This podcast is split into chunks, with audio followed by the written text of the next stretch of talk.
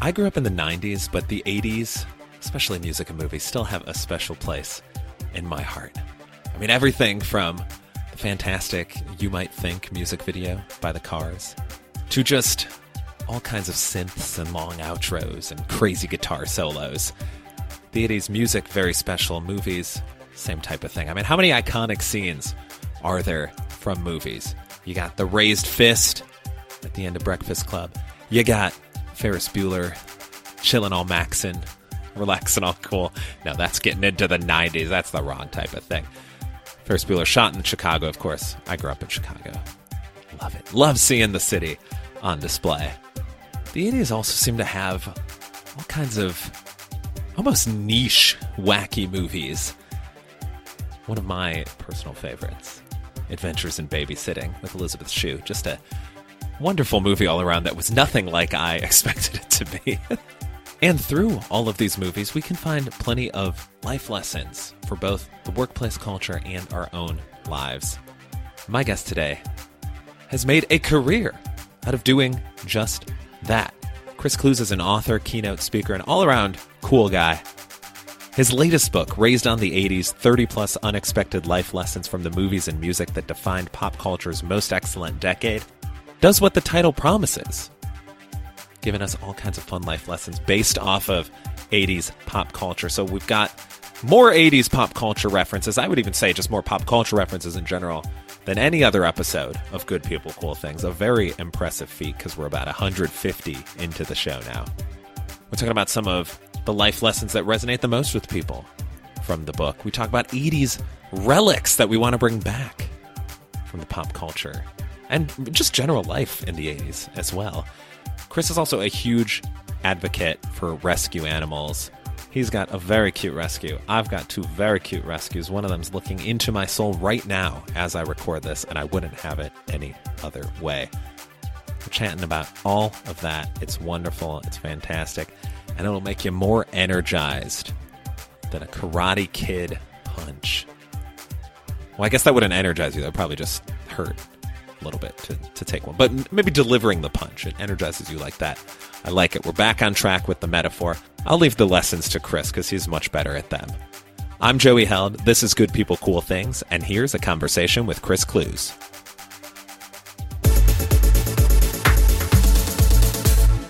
Our first question to kick things off. Can you give us your name and your elevator pitch, but also the type of elevator that we're riding on? yes, uh, Chris Clews, and uh, I'll say we'll we'll make it interesting. We'll ride in a dumbwaiter, see if we can actually fit in one of those. I was just watching that the Watcher show and on Netflix. I don't know if you were watch if you watched it, but there a dumbwaiter is like heavily involved in it. It's a pretty creepy show. It's based on a true story. So we'll say we're growing up in a dumbwaiter. Um, or maybe actually, if I want to use an 80s reference, we'll go up in the elevator from Shining. How about that? Okay, nice. Yeah, I like it. Yeah. Just, hopefully, we don't see those creepy twins. Uh, yeah. So, so my name is Chris Clews. I'm a keynote speaker and author, and I focus on uh, life lessons and workplace lessons from 80s pop culture. I have three books now in my series. Uh, the most recent one is Raised on the 80s. So the first two were focused more on uh, workplace lessons we can learn from 80s pop culture, and this third one is more geared towards life lessons that we can learn from 80s pop culture. Uh, so yeah, that's that's what I do. I love it. I, I get to talk about 80s pop culture every day, and I get to get up on stages and give people a, a very different perspective on 80s pop culture and what it can actually uh, teach us. Now, despite growing up in the 80s, you did not grow up doing this career and you were in the corporate world prior to this. So what how did you like get get into this cuz I think it's a pretty interesting story. yeah, so my uh I guess my origin story is this you know, superhero movies say nowadays, my origin story. So yeah, I uh I grew up in the 80s and yeah, I, I was in corporate marketing for 20 plus years. Uh so there's um, Henry David Thoreau, who's not an 80s pop culture icon. He's uh, 1830s or 40s, something like that.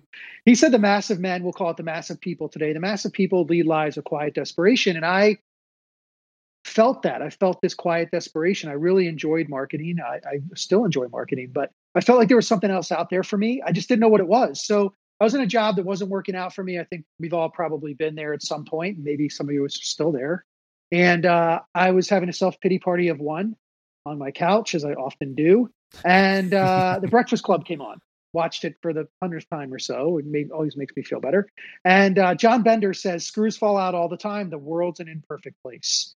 Now, I had heard that line every time I saw the movie, but I never really listened to it. And I kind of sat up on my couch and, yeah, my screws have fallen out. I'm in an imperfect place. What am I going to do to put those screws back in? Am I just going to put the same screws back in and, and go out on this, this same journey, as Thoreau said, that quiet desperation? I think it was Oliver Wendell Holmes as well, not to keep dropping like these these odd 1800 references to writers, but you know some of them wrote some pretty cool stuff. Uh, he said something to the effect of like the saddest thing. I, am paraphrasing here. Uh, is to see someone die with their song still inside of them. And I felt like you know my song was still inside of me. I just didn't know what it was. So I, I decided I, I kind of had this epiphany, and I thought, wow, I, you know I'm going to put screws back in, an entirely new door, entirely new door, door frame, walk out to a new journey. And it was this, and I I took this idea of screws falling out and I wrote an article on what the Breakfast Club teaches us about problem solving. And people responded to it, like a lot of people. And I thought, wow, this is pretty cool. Maybe I've hit something here. So I I, I wrote one on on Ferris Bueller and work life balance. Shocker that that would be a lesson from Ferris. And uh, and it kind of took off from there. I wrote a little book, sixty page book. You know, would have ended up in like Spencer's Gifts in a shopping mall back in the day. Would would not have been on Walden bookstores. Walden Books, I think, was the was one of the big ones in back in the day. But uh, it was 60 pages. My buddy is good at graphic design. We he helped me design it. We we uploaded it. The Great Equalizer, of course, is self-publishing, and you can do it on Amazon. It's very easy to do. If a knucklehead like I can do it, anybody can. And uh, had the first book, and I thought, what else can I do? You know, I'm still this this huge job in marketing. It's taken up a lot of my time, but I built a website, positioned myself as a speaker on this topic of 80s pop culture and what it can teach us, and then uh, built that website. Had never built a website before, and went from there. And I wrote the second book. I had a friend who was in the speaking agent business, and she said, "If you know, if you decide to leave your job, I'll represent you." And I took that leap of faith at 47 years old. I, I left. Uh, I was not a young entrepreneur. I, I don't think anyway. Um, but Johnny Cade from The Outsiders said, You still have a lot of time to make yourself be what you want. And I took that advice and I ran with it. And now I'm in front of you today, five years later, with three books and a keynote speaking career. Fantastic. And and typically I like to wait till the end uh, or towards the end of the episode to ask a question you wish you were asked more frequently. But I think that ties in nicely because you said you were 47 when this happened. I think a lot of people think like, you know, I got to do this like right out of college or, you know, or they don't have the time. Maybe they haven't seen uh, enough 80s movies to learn like, hey, wait, I, I do still have time for this. So what's it been like to become an entrepreneur later in life? And what are kind of the pros and cons of it? Yeah, so I think uh, it's a great question because I there's I, I, okay. So my my background here right now is that I was in a position to you know kind of take that leap of faith maybe a little more than other people. I have no kids. I was never married. I you know just just me and my dog Bodie. And uh, and so I was in a position to be able to say like I'm going to walk away from this and it's going to be you know me. I have to be responsible for myself and my dog, but no one else at that moment. And so it still was scary though, and I'll tell you that the pros to uh, later entrepreneur an entrepreneurial move later in life is that you've learned a lot. You really have lived, a, you know, you've lived a little bit, and you understand uh, the world a little bit better. I think you also understand there are no guarantees. Uh, you may think that you have the best product, the best content, the best service out there, but the reality is other people may not think so. And so there are no guarantees uh, you could put in all the work and maybe it doesn't work out. And so you you have you understand that because you've seen people succeed and fail in your life as well. And so you walk into this with maybe a little more of a clearer head, which can be a pro, but it can also be a little bit of a con because as we talk about with kids, you know, when, when kids are three or four or five years old, that's when they teach people teach them to ski or surf. Why? Because they have no fear. And typically when they fall, they don't get hurt. But as you get older, you know, there is that fear that creeps in. And when you fall, you do get hurt. And so whether it's mental or physical. So I think that's maybe the con. I, I often say that every day in my entrepreneurial career, I'm going to refer back to the 80s, of course, when I was 13 years old, is, you know, a day of like putting on my football pads and my helmet and running out and smashing into somebody and they smash into me. And it was the best thing ever. So excited, couldn't wait to do it versus standing on the wall at a middle school dance and wanting to ask my crush if she wants to dance. And it was terrifying. So you take that excitement and that terror, and that's every single day as an entrepreneur, typically when you're an, an older one. Goodness, I just had flashbacks to middle school dances. Just that that walk across the floor, horrific. or the or the, the couple skate. I, I, I, did the you know the skate the skating rink when I had those those brown skates. Oh God, yeah. Uh, I usually just sat and played Galaga, and then every so often I go out on the on the in the skating rink. But yeah, that's that's it. I mean, I you know I I feel like there's a lot more pros to doing it a little bit later in life than there are cons. You just know a little bit more. You understand what it takes to to to try to be successful again because you've seen people succeed and fail. And um, but I, I, will tell you, there's a lot of work that goes into it. There's that great meme or poster. I, I don't like these the, the, office posters that have like the eagle soaring over the mountains or whatever. But there is one that has the iceberg, and it says, you know, basically the tip of the iceberg is what people see, but underneath is what they don't see. All the work that goes into building a business or building a keynote speaking career that there's so much stuff that happens underneath the surface and people just see that little tip of the iceberg above that, that you know where you're where you're doing things that people are like wow that's pretty cool. What are some of those things that people might be surprised or you tell people like hey i do this and they're like oh i, I didn't realize that was part of it. Yeah. Uh, so i'll tell you the first time that happened to me and it was really pretty incredible to be honest. I was in the airport and I was getting ready to fly to a speaking gig. And I have what I call my stage shoes. So, one good thing that came out of 80s fashion, there's very little, by the way. there's a great 80s pop culture gave us great movies, great music, great literature, but uh, really, really not great fashion.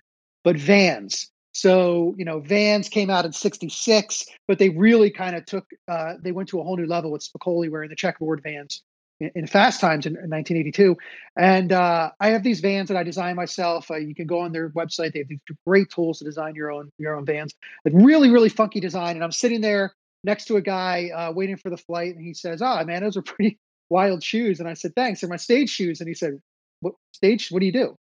And I said, "Well, I, you know, I I've written these books on 80s pop culture and what they could teach us for life and work, and I'm heading to a keynote right now to to be a keynote for a conference talking about leadership lessons from 80s pop culture. And he looked at me, and I'll, I'll substitute the word he said, but he said, How the hell did you pull that off?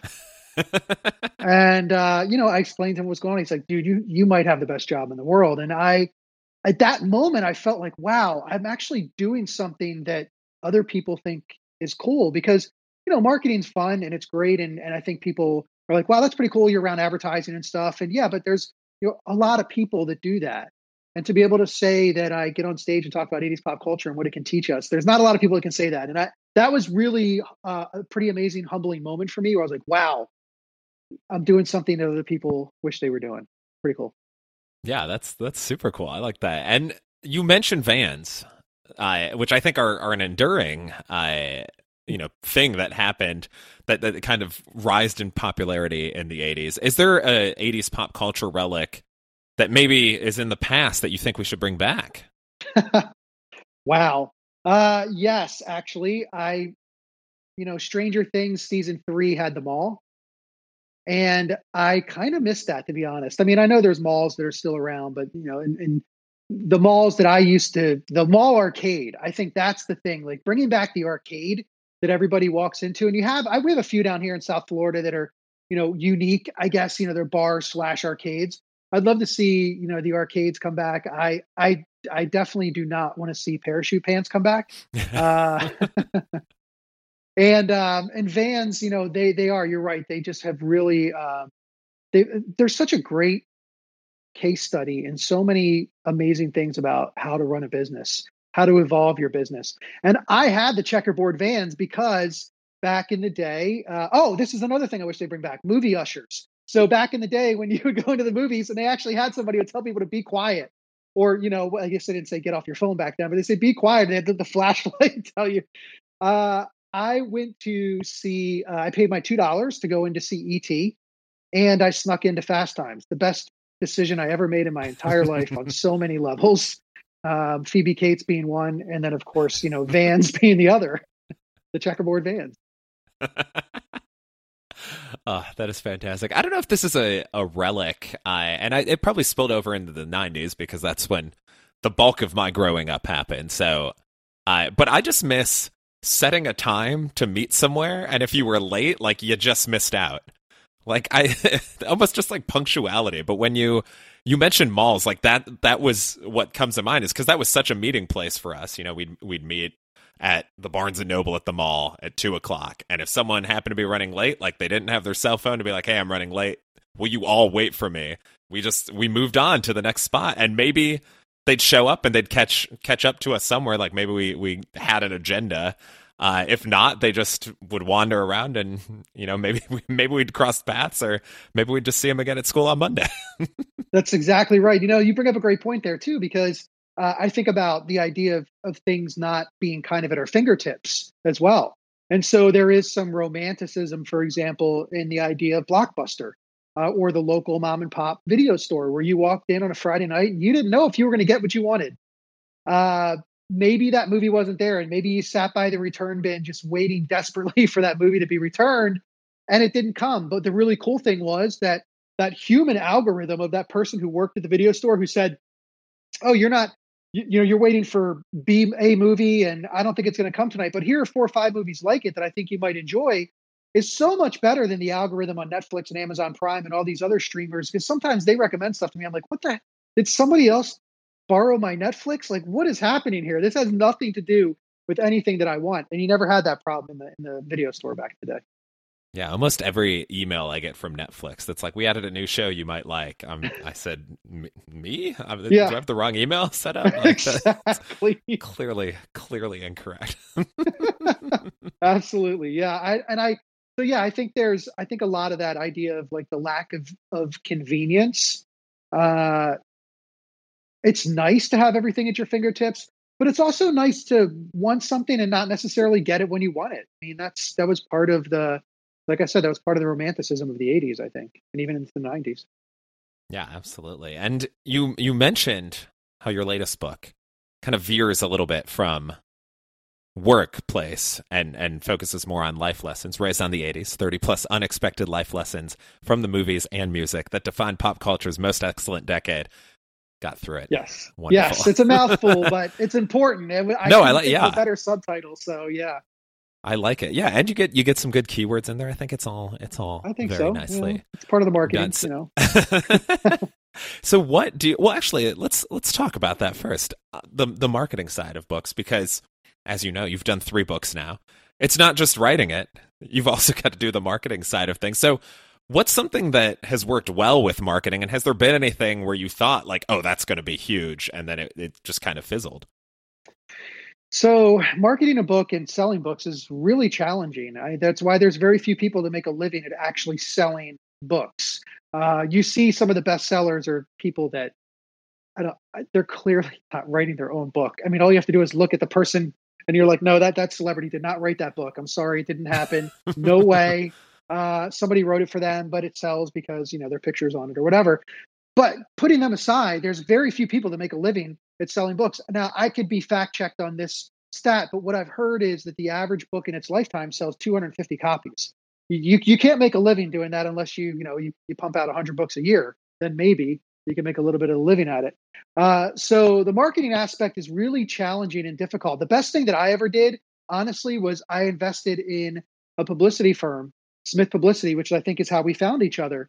And uh, that was the best investment I ever made. And it was scary again because making that investment. But I looked at it like this if I was somebody, an entrepreneur, a small business entrepreneur, and I was opening up a storefront, I've got to buy product and put it in my store on those shelves in the hopes that people will come in and buy the product that I'm selling. There's no guarantee they're going to do that, but I'm making that investment in me because I believe that people are going to want what I'm selling. And so the same thing with the book. I had to make that investment in me and say, you know, th- these are people who know what they're doing. This is what they do. They they do you know the, this is they they promote authors. They promote books. This is how they do. This is what they do for a career. And i need them to help me. I think that was the best investment i ever made. The scariest one of course at the outset but the best one. The amazon algorithm was great for me three years ago. I sold a lot of books around the holidays with very little spend and then all of a sudden i did it the next year and it, I, got, I got nothing out of it. And it turns out that hey they changed the algorithm because the big publishers wanted to have you know more uh, visibility than you know the the independents and the smaller publishers and the authors like myself. And so it is definitely a tough thing. I would say that if you're making an investment in the time to write a book, you need to unfortunately you're going to need to cut a couple checks to help you get there because there are people who know what they're doing and uh, that's really the, the only way to do it. you can do book signings.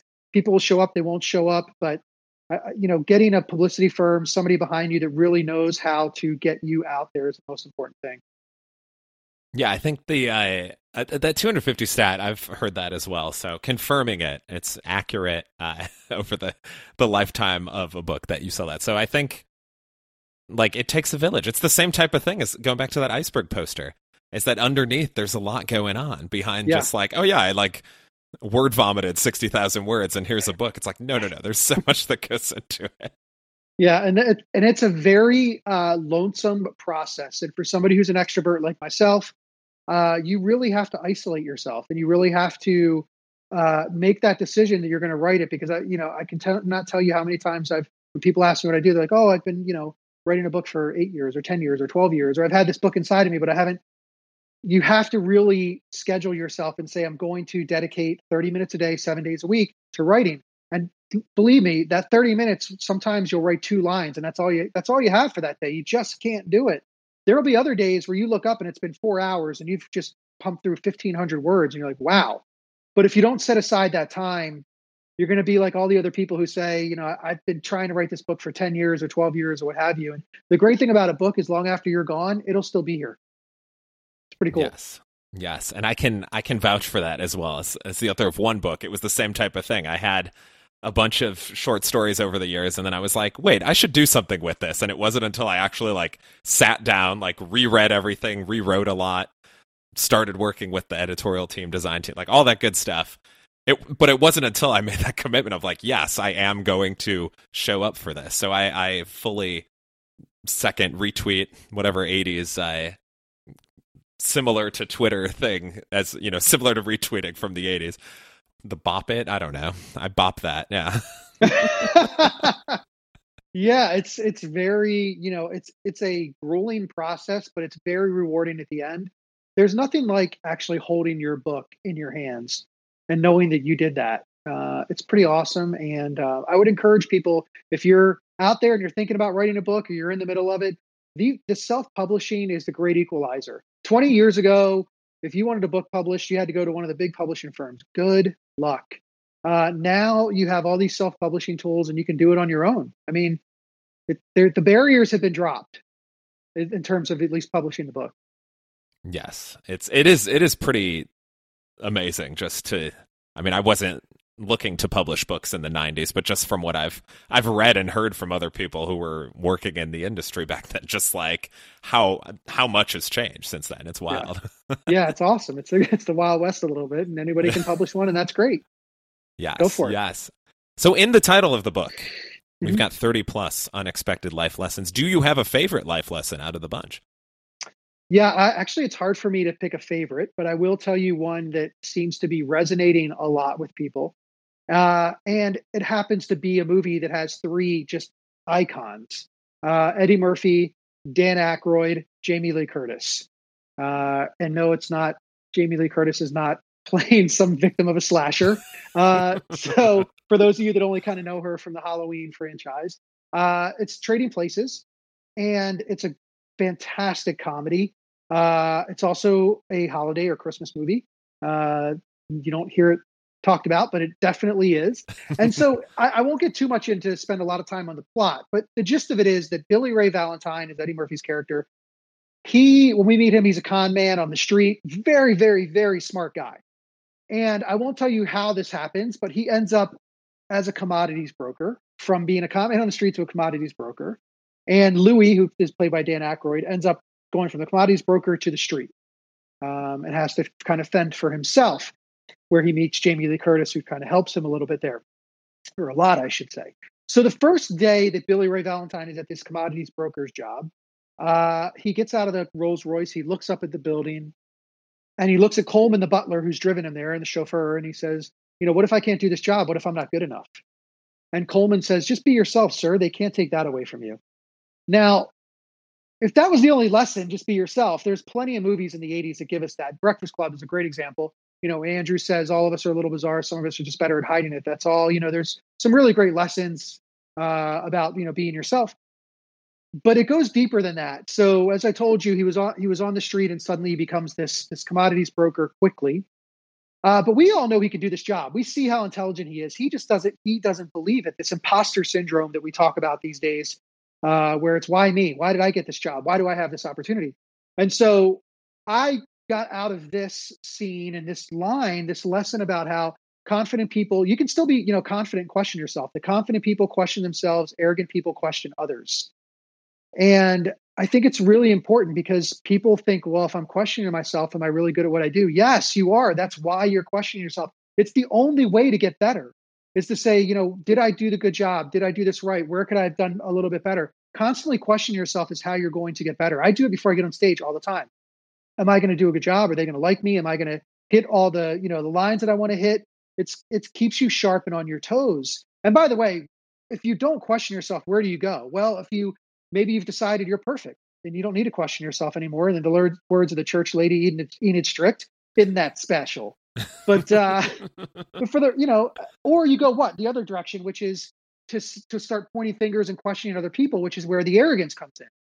So confident people question themselves, arrogant people question others, and there's a whole kind of lesson in that chapter on that. That's fantastic. Was there a movie or a song that you wanted to get in this book, but you just couldn't find a good way to do it, or did you get everything in that you wanted?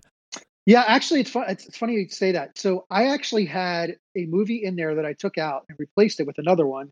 Uh, it was Bill and Ted's Excellent Adventure, and you know, of course, be excellent to each other. But that's that that's too obvious. Like I like to find the lessons a little bit deeper than that. Although I probably would have played off that a little. Uh, but at the time that I was writing the book, Bruce Willis came out with the you know the whole. Uh, I'm not, I don't know the, the exact um, issue that he has, but basically that he's no longer going to be able to work anymore. Um, he has that memory issue, I think now, and and I, I thought, you know, I loved Bruce Willis growing up, and he really spent decades entertaining us. He certainly entertained me, um, all the way from Moonlighting to his little his role on Friends, and then of course all of the Die Hard movies and everything else. I mean, he's just had a fantastic career. And I thought, you know what? I want to put a movie in here. I want to do my kind of thank you to Bruce Willis. And so I put Die Hard in instead of Bill and Ted's Excellent Adventure, just as a nod to him to say thank you for all the years of entertaining us. Are you in the camp of? I know that this seems like the wildest debate every year of if Die Hard's a Christmas movie or not. it's a hundred percent a Christmas movie, and I tell people, look, first of all, it was right around Christmas. By the way, his wife invites him out for the Christmas party. So it's definitely a Christmas movie. And then at the end, uh, they're playing uh, Christmas Time in Hollis, Run DMC, and there's actually a conversation about that song when when he gets into the limo. Uh, when that song is playing, he's like, "Don't you have any Christmas music?" Like, Man, this is Christmas music. It's great. like it's you know, and so yes, there's there's 100 percent a Christmas movie. And by the way, so is Gremlins. For those of you out there, Gremlins is a Christmas movie as well. So, yeah. I agree on both counts. Both counts. now you you alluded to this with questioning yourself sometimes where before you're about to go on stage if people are going to like it.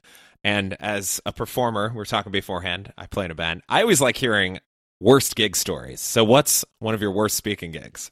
You know, I think I think the the worst one for me was when I didn't get the laughs at the jokes that I had put in. And these are not like chicken run across the road type of jokes. These are jokes that are embedded into the presentation that are important to the lesson itself. Uh, there's a actually I talk about the the one the one that really ha- always gets an uproar and people get really upset with me and I, I feel like they're going to put me in a stockade and throw rotten fruit at me when I talk about this. But this particular audience just snoozed through it, and it's uh, that I love Patrick Swayze. But there's one Patrick Swayze movie I have not seen. And the movie's Dirty Dancing. And people lose their ever loving mind when I say that I haven't seen it. but I have a good reason for it. It's about, you know, my prom and the theme song being Now I Had the Time of My Life. And I had to hear that song 150 times. And as you and I talked about, I was not into that, that type of music when I was in high school. And I wanted Home Sweet Home by Motley Crue. I lost badly in that vote. uh, but I was like, hey, when we come back for reunions, this is perfect. Home Sweet Home. Uh, so I had to hear that song 150 times that night. It was on all the favorites. I have night terrors about that song. I can honestly say I did leave baby in the corner. I put her there and I left her there. Uh, but when I told, told that joke, as you're laughing here, that's I get the laughs and I get the groans from people. They come up to me afterwards, like, "How could you not see Dirty Dancing? You have to see it." None of that. Nothing. It was like crickets. I'm like, oh God, this is not good. But I, but I knew. I think probably like you, if you've ever had a gig where people did just you felt like they weren't feeling the music like most of the time that you have those games, or maybe some people didn't show up like they were saying they were going to show up. Uh, but in particular, when they're not feeling the music, and you know, you know that you have good music, you know that you're performing good music because you know nine nine out of ten times or ninety five percent of the time people are digging it. It just wasn't a weird night or a weird weird audience, and that's okay. It happens to everybody. I like the idea that that entire crowd also hadn't seen Dirty Dancing, so it was just like, oh yeah, that sounds normal. Yeah. Yeah, it was really yeah. I mean, maybe they had seen it, but nobody got into an uproar, which is what happens. They didn't get upset with me, and I, I really, I feel, I wanted them to be upset with me. You know, I wanted them shame, shame from like the Monty Python movies. So. All right, we're going to take a little bit of a turn, uh, but it's still it's still about you and what you do. So perhaps it's just more of a 360 look. Something else that you're very big into is rescue animal advocacy, and yeah. I mean, I have two rescue dogs. They're right here, being very calm. As soon as I said that, let's watch them go nuts now. But, uh, and I, I, I mean, they're the only dogs I've ever had, so they're obviously like near and dear to my heart. I can't imagine having not gotten rescue dogs. They're just they're so wonderful. You have a rescue dog as well. Why is this such a big deal for you and what's what's some of the things that you're you're doing as part of your rescue animal advocacy? Yeah, so I, I, was lucky to grow up in a family that really advocated for rescue animals. My grandmother was doing it in the 40s and 50s. Uh, and, you know, before it was really kind of mainstream or out there, she was already recognizing this. And every and every dog that they had growing up, and they had a lot of them, and cats, they were all rescues um, my mom. And my mom was a huge advocate as well. And so, uh, yeah, I actually, so there's a great lesson, uh, Dead Poet Society. John Keating, played by Robin Williams, plays the high school teacher at the you know very elite boarding school, where all these students have been set told like, walk, you're going to go from point A to point B in your life you're going to be exactly what the family wants you to be, whether that's an attorney, a doctor, what have you. God forbid you go into the creative arts. Cannot go into the creative arts. Um, so he says to them, you know, uh, the carpe diem thing, I think is what everybody, you know, mostly remembers from Dead Poet Society. But he says something more important. He says, no matter what anybody tells you, words and ideas can change the world. And they can actually, you know, and so back when I was growing up in the 80s, if I wanted my words and ideas out to the world, I could go to my local newspaper, Community Times, and maybe 13 people would read it, and that was about it. Uh, but now, in the palm of our hand, we all have the ability to get our words and ideas out to the world in a moment. And we don't have to be a politician or a world leader or an athlete or a celebrity. You know, it's the great equalizer. I talked about self-publishing being a great equalizer. So is this idea that you would get our words and ideas out to the world. That's that's talk the talk, but you got to walk the walk. And walk the walk is taking action. And for me, that's that's animal rescue. And I have my pit mix Bodie. We talked about him earlier. He's a 80 pounds of muscle, and he's just the sweetest dog ever. And he's named after uh, uh, Patrick Swayze's character in Point Break. And um, not an 80s movie, but a fantastic one. Uh, Johnny Utah, Bodie. I mean, you know, just the character names are great.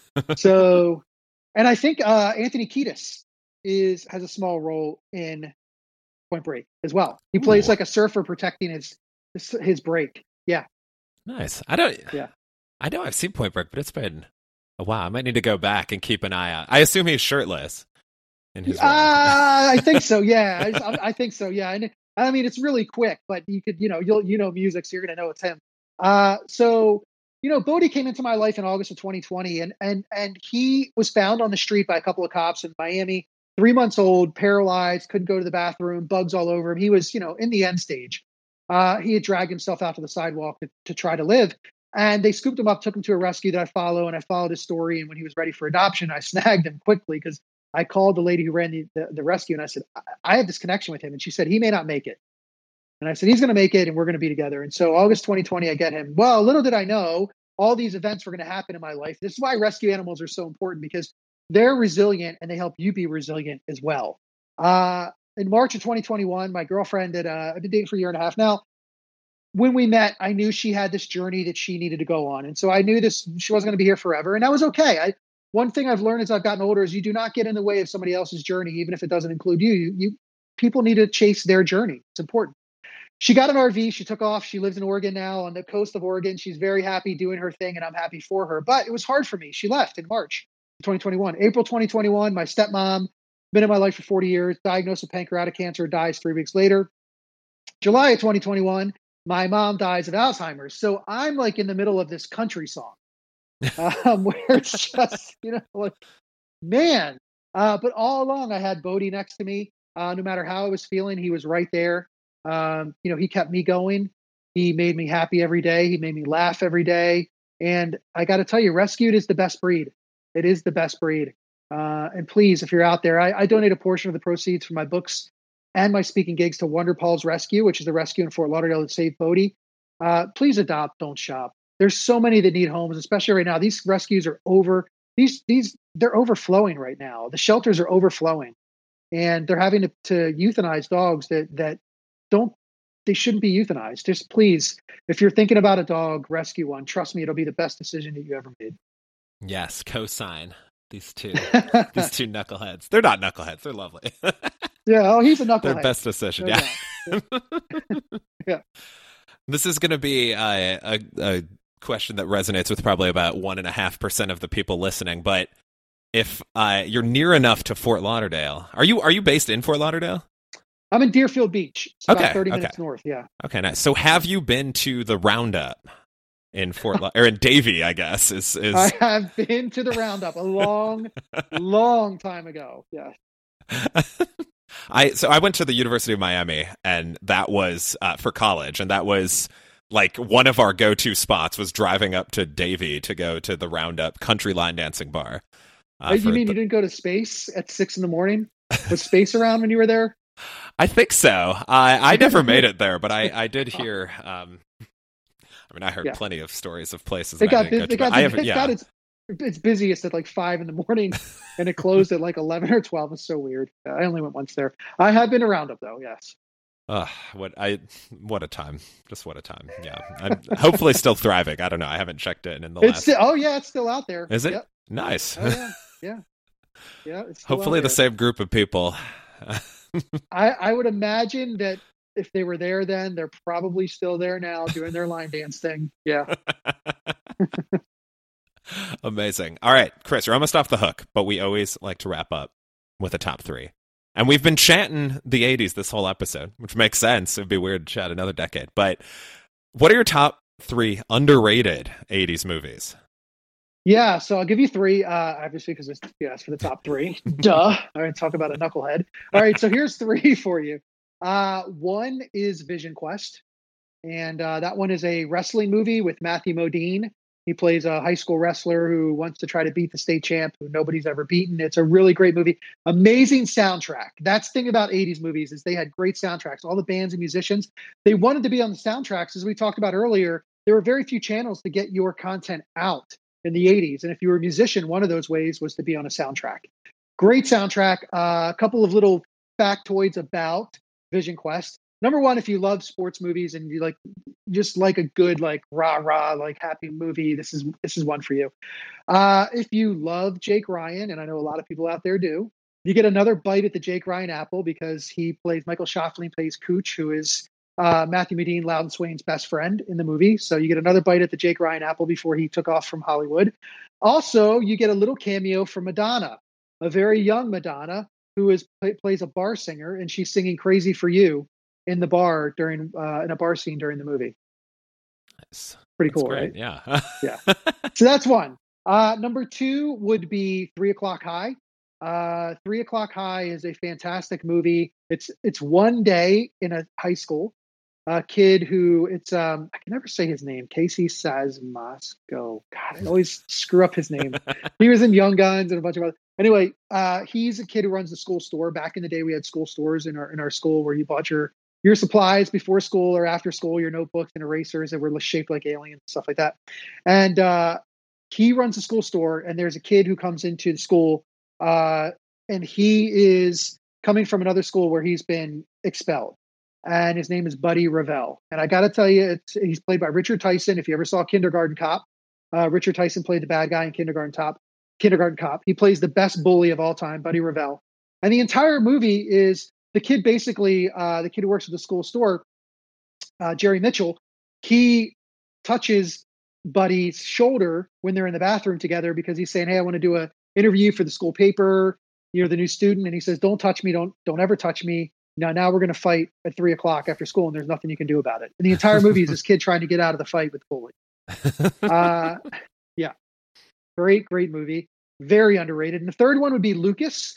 Lucas is a movie that I think um, it's a great movie about bullying, and the other Three O'clock High is too, but it's more in like a, it's it's it's a little it's much darker. Uh, it's dark. It's a dark comedy. It's a great movie, dark comedy. But Lucas, Corey Haim, uh, I think his probably his best role, to be honest with you. I mean, I maybe the Lost Boys because Lost Boys was such a great movie, but Lucas, uh, Charlie Sheen, uh, it has a great cast, and it's basically about this kid who, you know, he's he's a little, you know, quote unquote nerdy, and he catches butterflies. That's what he does, and he falls in love with the. He has a crush on the head cheerleader, and of course, you know, he doesn't know how to ask her out. Uh, but then the football players catch wind of it, and Charlie Sheen's player, the, the guy who dates her, and they give him a hard time. And eventually, just like every '80s movie, it has a happy ending. I, you know, it's it, but it's a really great movie about bullying and and the the um, what can happen when everybody gets behind somebody who needs some support. And I think that it's a movie that should be shown in high schools in middle schools. To be honest with you, I think it's that good of a movie and that important of a message. Uh, but the the movie is called Lucas. Um, highly recommend it. Nice. I've never seen Lucas. I need to I need to watch it now. so good. So good. Yeah. And this yep. is just a follow up question because the the plot of Three O'clock High made me think. I don't I don't think I was ever in a fight in middle school or high school. If I was, I certainly don't remember it. Um, but I, I never had that, you know, after school we're doing this. And I don't even think I even saw a fight happen. Like I'm I'm sure you know, playing sports, like scuffles break out sometimes, but I, it was never like circle of people, two people in the middle, outside of maybe dance battles um, that I've seen since since graduating high school. But have you were you in a fight in school ever? Yeah, I was in the middle of that circle multiple times.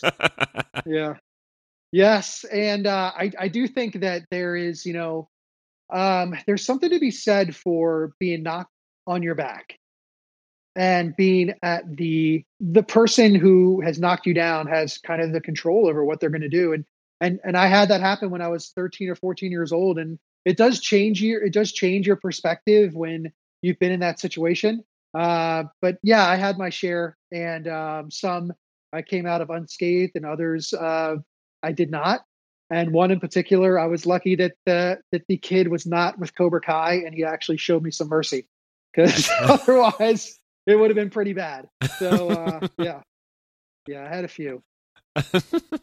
well, you made it out, none the worse for wear. Uh, so I, a... I, yeah, I did. I, I I did some bouncing at bars when I got out of college, and so I. But yeah, there there came a point where my dad just said, "Hold on a second, let me get this straight. You have a college degree and you're getting paid 8000 an hour to break up fights with no dental plan."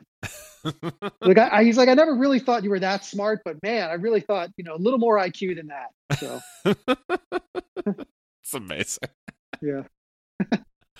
awesome. Well, Chris, thank you so much for taking the time to chat. This was fantastic. If people want to learn more about you and want to pick up a copy, I'd say of all three books, where can they find you?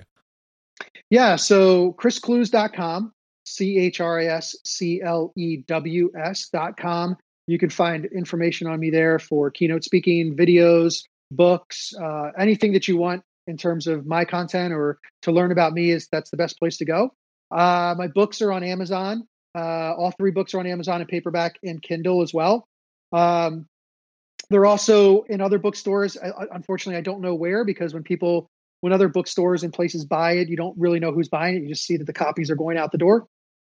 And then also for social media, uh, you can find me on Instagram at Chris Clews 80s. Uh, Twitter, shocking. I got at 80s pop culture. Oh wow! I have no idea how that was available a few years ago, but I got it. And uh, and so yeah, and if anybody out there is you know has some money laying around, they want to buy it, uh, we can talk. Uh, 80s pop culture. No, I will, I will never give it up. Uh, and then Chris Clews on LinkedIn, Facebook, uh, and then also on YouTube. Fantastic. That's very impressive with the the Twitter handle. I always, I mean, maybe maybe less so now with the state of where Twitter might be going, but anytime someone's like, "Oh yeah, I got this like first name like Jeff handle." Just yeah, very right. impressive. yeah, not Jeff two three six four five eight nine twelve. It's no Jeff. I'm Jeff. I'm at Jeff. It's pretty cool. Yeah, yeah. I couldn't believe it. I just typed it in for the hell of it. I'm like at 80s pop culture, and boom, but I it's available. I'm like, this is not going to be available for long. Yeah, so. sold. sold for sold. free, I guess, because Twitter. Um, so yeah, although right. maybe yeah. for eight dollars now to get eight dollars now. I got in ahead ahead of time. So yeah. Awesome. Well, Chris, thank you again. This was so much fun.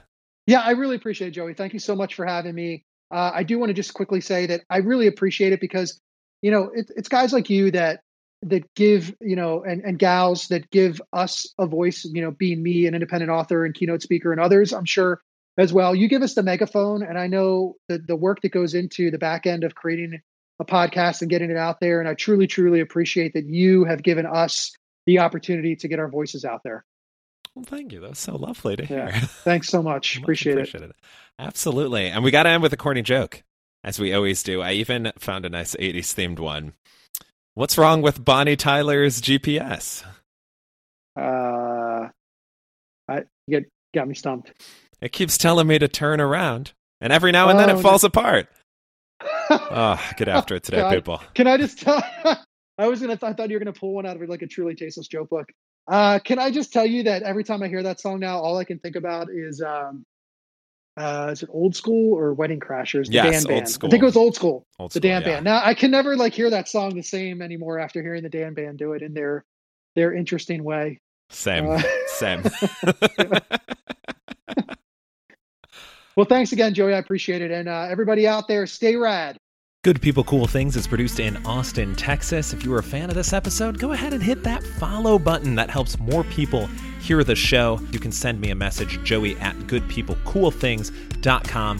Thank you to all of the guests who have been on Good People Cool Things. You can check out all the old episodes via goodpeoplecoolthings.com. As always, thank you for listening and have a wonderful day.